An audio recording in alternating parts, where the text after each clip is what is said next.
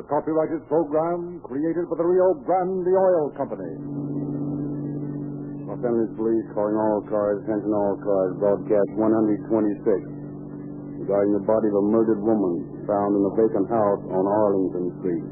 That's all.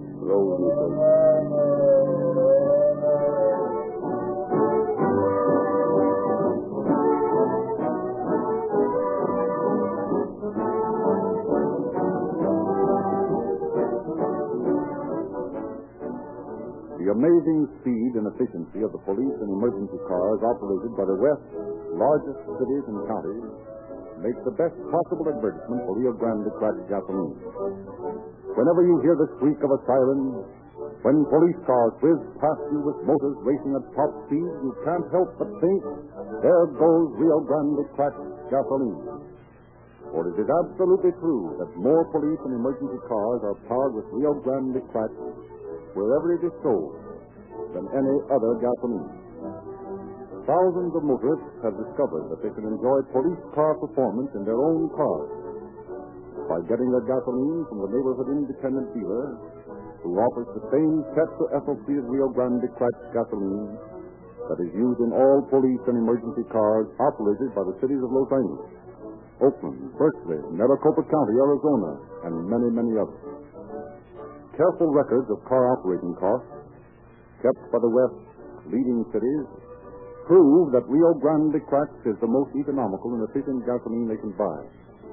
It's thrilling to have such fast starting gasoline in your car, to enjoy such lightning like acceleration, to have more power than you need. And it's also comforting to realize that it costs you no more to enjoy police car performance.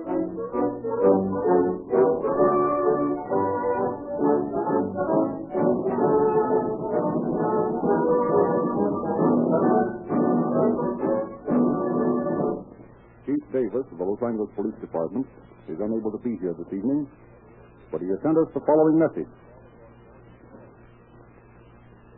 Well, Chief Davis has just come in the studio. Chief Davis, you're right on the cue. You want to read from my copy? Good evening, friends.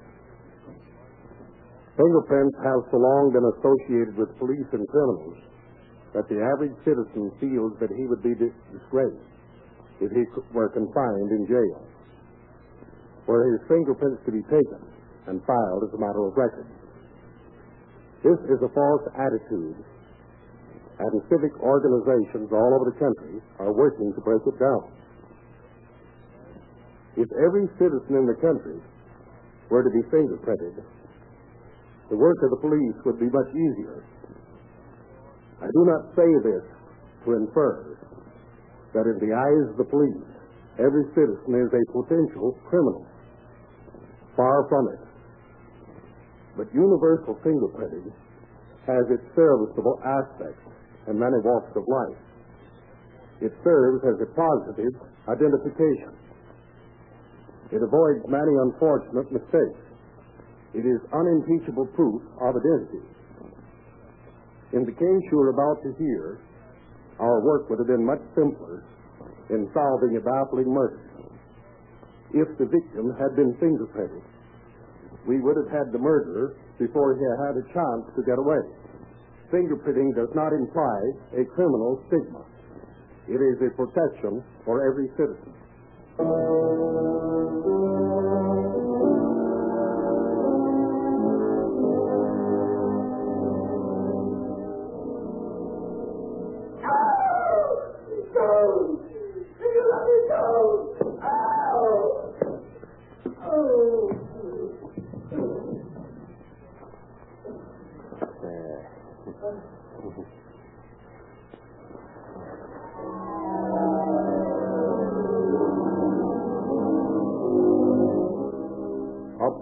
To half-finished house on Arlington Street in Los Angeles walks young Finus Benjamin, son of the carpenter on the job. His father has sent him to match some hardware on the second floor. Whistling merrily to himself, Finus picks his way among the lumber strewn around the first floor, ascends to the pitch-smelling new staircase, his footsteps echoing through the empty building. He gains the second floor landing. Stop. Oh. Oh. Oh.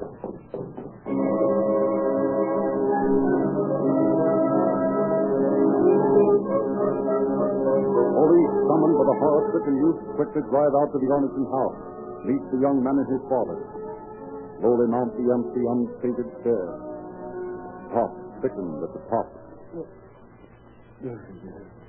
She's lying on her face. Turn her over, Wenzel. Yes, sir. Look, Lieutenant. The legs are burned and there's burned paper all around it. Hmm. Tried to cover up the murder, I guess. Here you are, sir. It's possible to make out those features. Flash beyond recognition. With this, sir. What's that?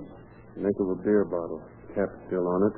There are blood-stained pieces of the broken glass all around the hallway here. Yep. The murderer must have beaten her over the head with this beer bottle. I have never seen anything more brutal. If that paper had burned, the whole house would have gone up and there wouldn't have been a trace of the body. Which is just what the murderer planned. But why didn't the paper burn? Well, you see, it's asbestos paper. We use it in building because it's fireproof. Have you any idea who this woman is? Mm, no, sir, I haven't. Who are you building this house for? A finance company. Hmm. I haven't seen anybody around the place recently. No, sir. You see, we've been working on another job for the last few days. There hasn't been anybody around here. Well, our first task is to get an identification of the victim. Better phone the morgue to take her in, Wenzel. Yes, sir.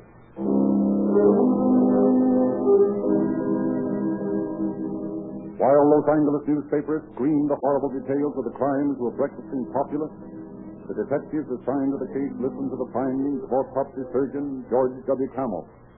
I find, gentlemen, from the condition of the corpse, that the victim had been dead about 48 hours. That would place the murder sometime on May 7th. Precisely. What caused her death? Fracture of the skull. She'd been struck three times by a heavy glass object, uh, which broke on the third blow. The murderer will undoubtedly have cuts on his hands from the broken bottle. His hands? How are you so certain that it was a man, Doctor? In my opinion, it would have taken a very giant of a woman to have delivered such a deathly blow. I see. There's another gruesome aspect to the victim's death. What's that? She was still alive when the murderer set fire to the body. How do you know that? Her legs were blistered from the fire. Blisters do not form after death. I believe she had lived for three or four hours after the attack. Hmm. Anything else, Doctor? Nothing uh, except that the autopsy shows that this was really uh, a double murder. I. I see. Thank you very much, Doctor. Not at all. Good day, gentlemen. Good day. Well, boys, here's the setup. We've got a brutal murder, a mutilated corpse, and not a single clue. No fingerprints on the murder weapon. No laundry or cleaning marks on the clothes, excepting a Marshall Field's label in the coat. Before we can get very far with catching the murderer, we've got to identify the victim. Any suggestions? Well, the papers are playing the story for all it'll take. We'd better have them send a full description of the woman as well as pictures of her clothes. As to report for missing persons and all that. That's a good idea, Jarvis. We'll send the same information to Chicago police on the hunch that that label in her coat means she came from Chicago. As soon as the story's printed, we'll be swamped with tips and clues. Most of them, maybe all of them, will be phony. But I don't want you boys to overlook a single one of them. It's going to mean long hours and hard work. But you must not fail. Right.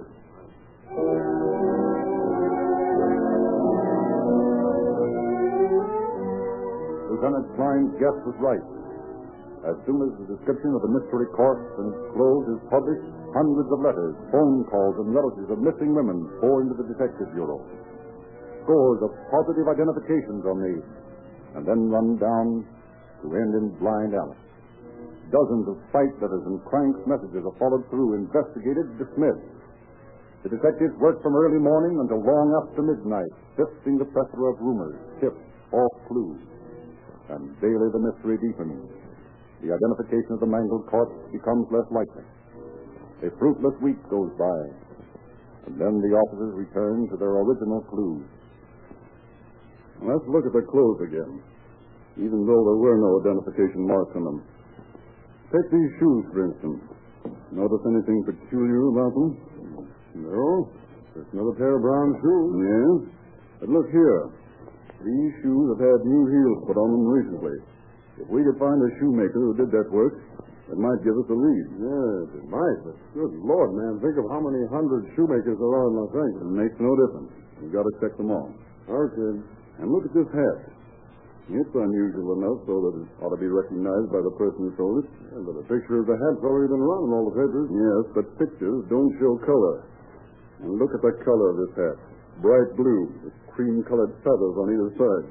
You'd never forget selling that hat, would you, Charlie? Eh? I wouldn't sell it, I'd throw it away. Well, we've got to canvass every millinery store in town and see if we can trace our victim through a hat. You take as many men as you need for the cobblers, and I'll work the milliners. Okay, Herman. Best of luck. I'll need it, and so will you. Oh,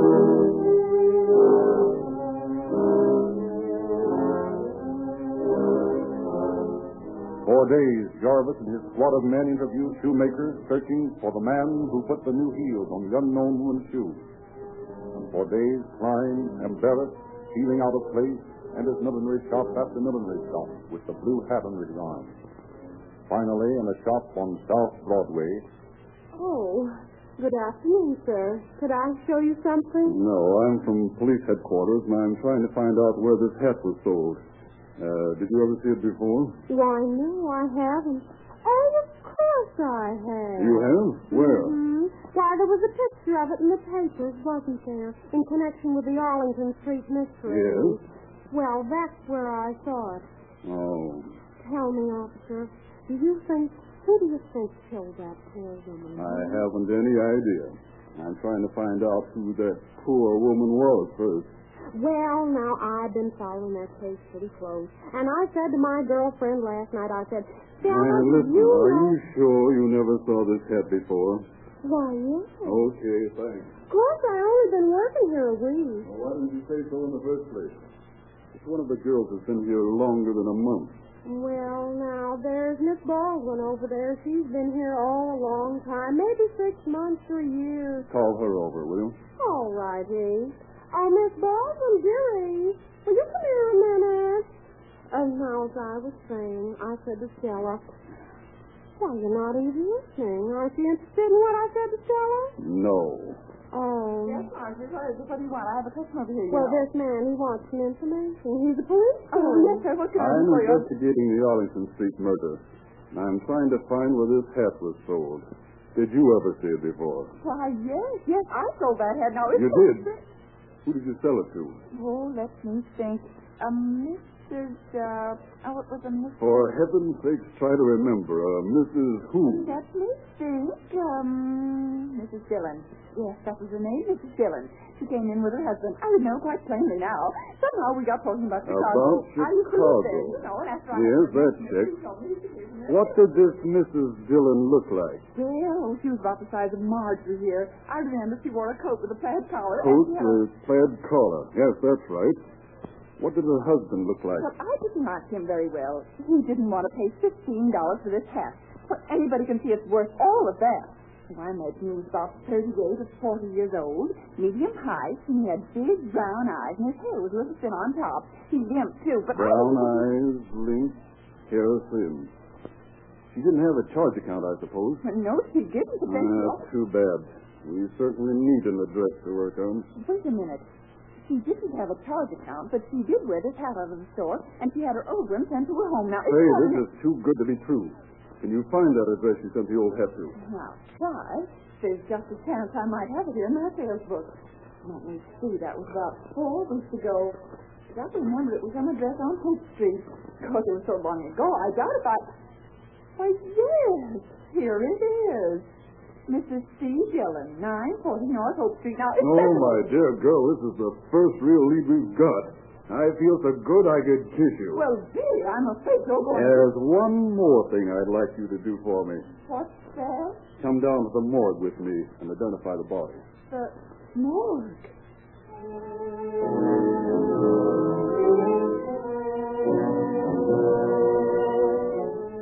At the morgue, Miss Baldwin positively identifies the body of the woman she knew as Mrs. Dillon. Klein at once calls in his partner Jarvis, and the two of them go to the address on Hope Street. Here's 940. Yeah, looks like a rooming house. It is. See, here's a sign by the door. And I certainly hope this isn't another wild goose chase. No. I got a feeling we're on the right track at last. Yes? Are you the landlady? Well, I'm taking care of the place just now. Who owns it? My mother and father, but they're out of town for a while. What's your name? Why do you ask? Who are you? Police officer. We're investigating a case. Oh, I see.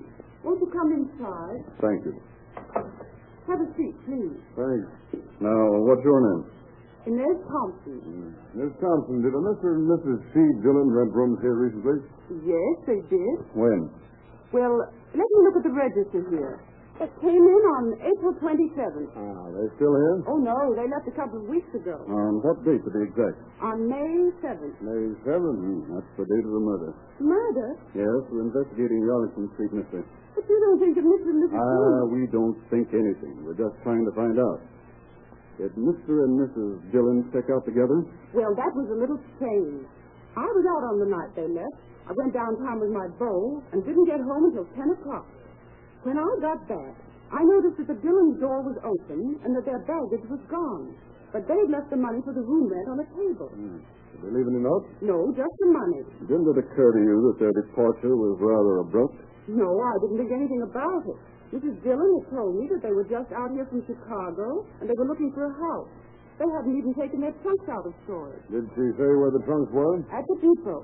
She didn't say which one. What did this Mrs. Dillon look like, Miss Thompson? Well, she was about my height, a little stout, had light brown hair and blue eyes. I guess she was about 35.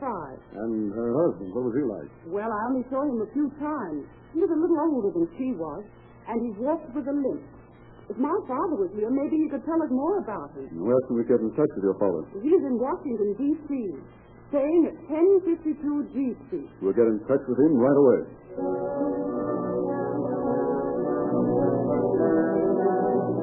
While Los Angeles papers carry the news of the identification, Washington police, at the request of Lieutenant Klein, are questioning Mr. and Mrs. Thompson regarding the Dillons. Next day, from the Capitol comes the report. Well, Charlie, we didn't get much from the Thompsons. No? What did they say? Merely that Dillon had told them that he had lived in Chicago. Yeah, you already know that. What else? That he was once an intern. Yeah, it looks like we'll have to ask some more help from the public. Right. I'll have the papers carry a story requesting information about a man named Dillon from Chicago. I hope the papers are more help than they were in the identification of the body. In the meantime, you cover the railway station for those trunks he's supposed to have checked.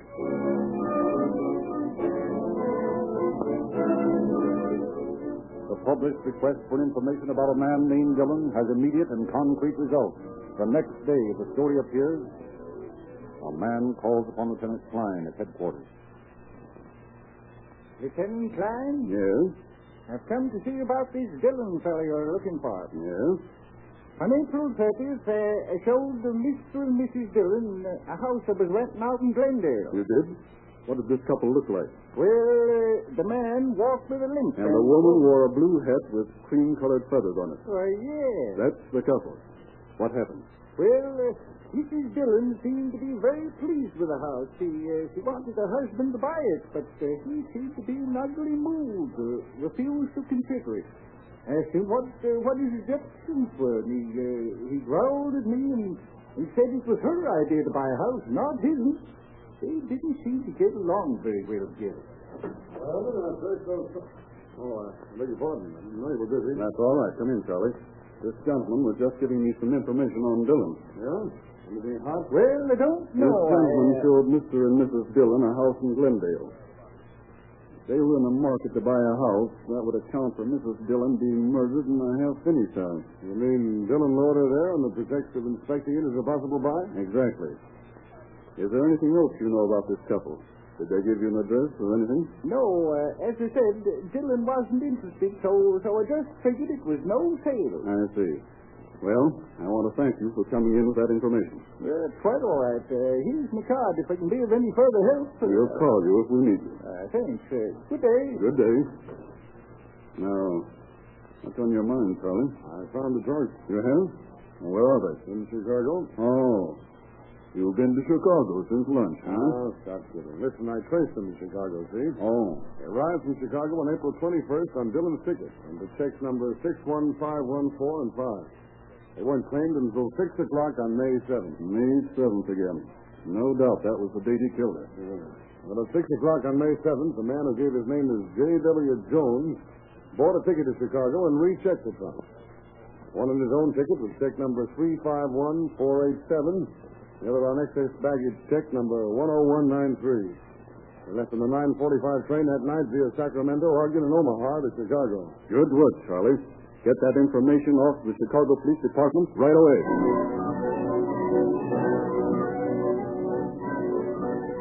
Upon receipt of the Los Angeles officer's information regarding the trunk check, the Chicago police immediately sets to work on the clues.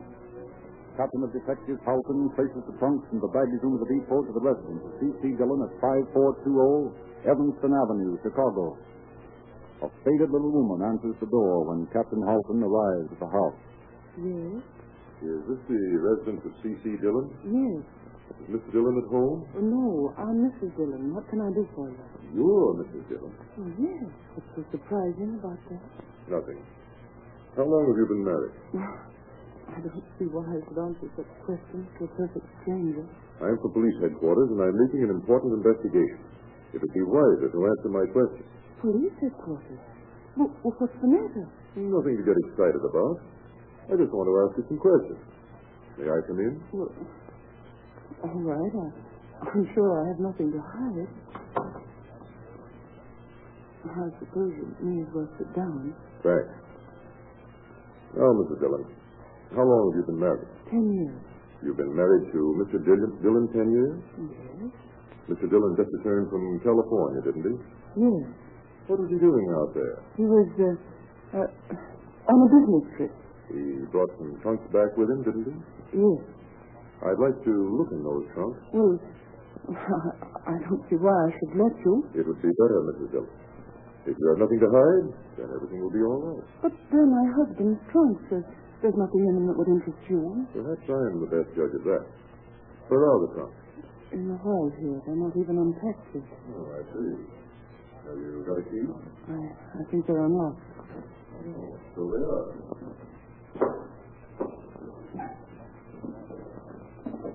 Hmm. Couple of suits, shirts. Oh, Mrs. Dillon. Yes. Did uh, Mr. Dillon go to Los Angeles alone? Why, yes. Then uh, how do you explain that the lower part of this trunk is filled with women's clothes? They, they're mine. I, I was going to join him out there. These shoes yours? Why, yes. Mind trying them on? Oh, there's no use pretending. Those shoes aren't mine. That- That size is too big. That's what I thought. Whose shoes are they?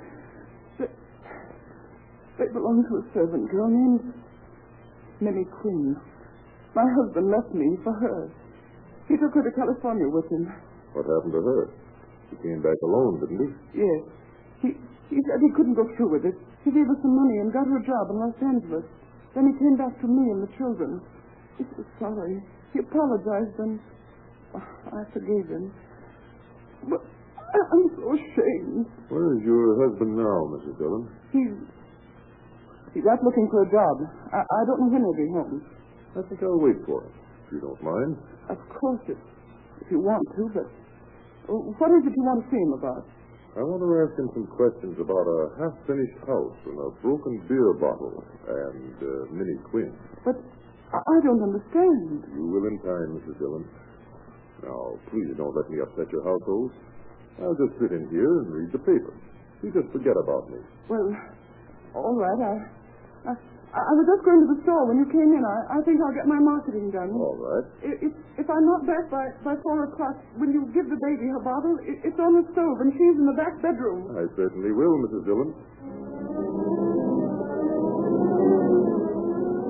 Frightened, bewildered, Mrs. Dillon rushes out of the house, down to the corner, not to a market, but to a saloon. Bursting through the swinging door, she finds her husband standing at the bar. Charles! Charles! Uh, what the devil's the idea of following me down here? Can't I have a minute to myself? Listen, Carl, I, I have to talk to you. Can't you wait till I get home? No, this won't wait. I have to talk to you privately. All right, all right. Come on in the back room. Sit down. Now, what's all the hysterics about? Listen, Carl, there's a detective up at the house. What? Yes. He asked about your trunks. Made me show them to him. Are you fool? I couldn't help it. Oh, Carl, what have you done? What have I done? He's waiting up there for you to come. He says he wants to talk to you. you want to talk to me about? He said he said he wanted to talk to you about a half-finished house. Uh, a broken beer bottle and Minnie Quinn. Minnie Quinn.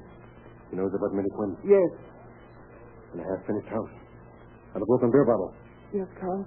Oh, what's it all mean? What's he talking about? It means I gotta get out of here. I gotta make myself scarce. You better go up and talk to the man, Carl. Hey, not me. Not on your life. I'm going away. Where? I don't know. Somewhere, any place. I don't want to see any detective. I've done nothing to say to the police. I'm going to stay away from them. Carl! Carl, come back! Come back!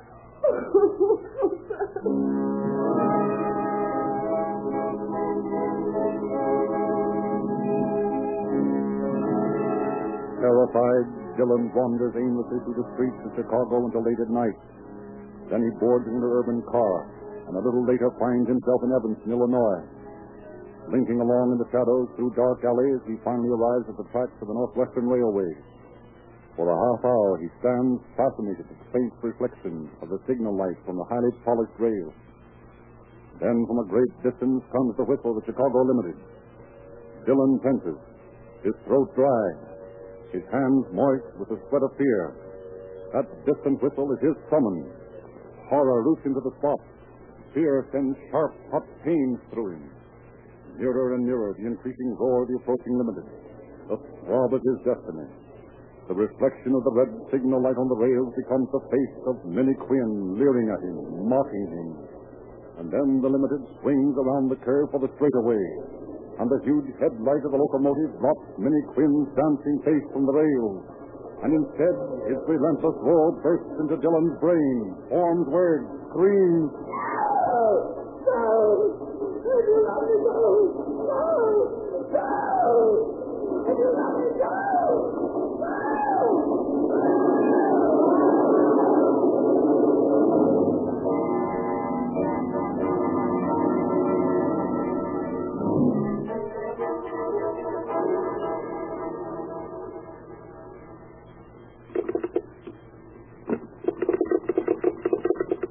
Lieutenant Herman Klein, Police Department, Los Angeles.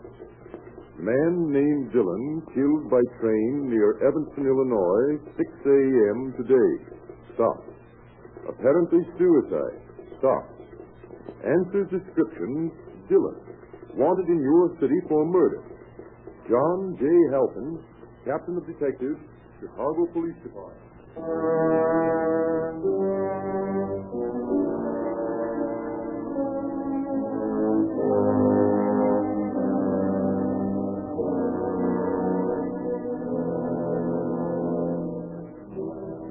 Further information about the true police cases dramatized on these broadcasts, we refer you to the Calling All Cars News, a fascinating illustrated publication given away free wherever Rio Grande crack gasoline is sold. It's full of true detective stories, latest movie and radio news, and of a special interest to boys and girls, it tells how to get a complete junior detective or G-man outfit absolutely free of charge. 15 free gifts for every boy and girl who joins the Rio Grande Junior Police Department. Ask your Rio Grande dealer. Ask him, too, what motor oil he can absolutely guarantee to lubricate perfectly all the time. You will be driving soon in desert heat at high speeds, and that's when most motor oil fails. That's why your Rio Grande dealer so enthusiastically recommends Sinclair motor oil. At last, he can offer his customers an internationally famous canned motor oil as low as 25 cents and 30 cents a quart. An oil that is absolutely pure because all useless wax and jelly-like filler are removed. It is this waste material in ordinary motor oil that makes it break down at high speeds in hot weather. Sinclair motor oils are guaranteed to give perfect lubrication. Every Rio Grande dealer knows how to scientifically determine the correct oil and lubricant for every moving part of your car. You can't go wrong if you use Sinclair motor oil. And the same gasoline so many police prefer, Rio Grande Cracked.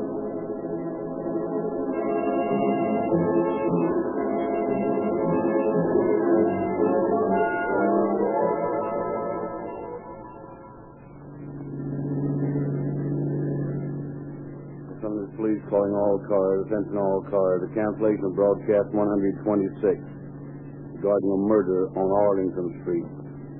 The victim identified and suspected committed suicide. That's all. Those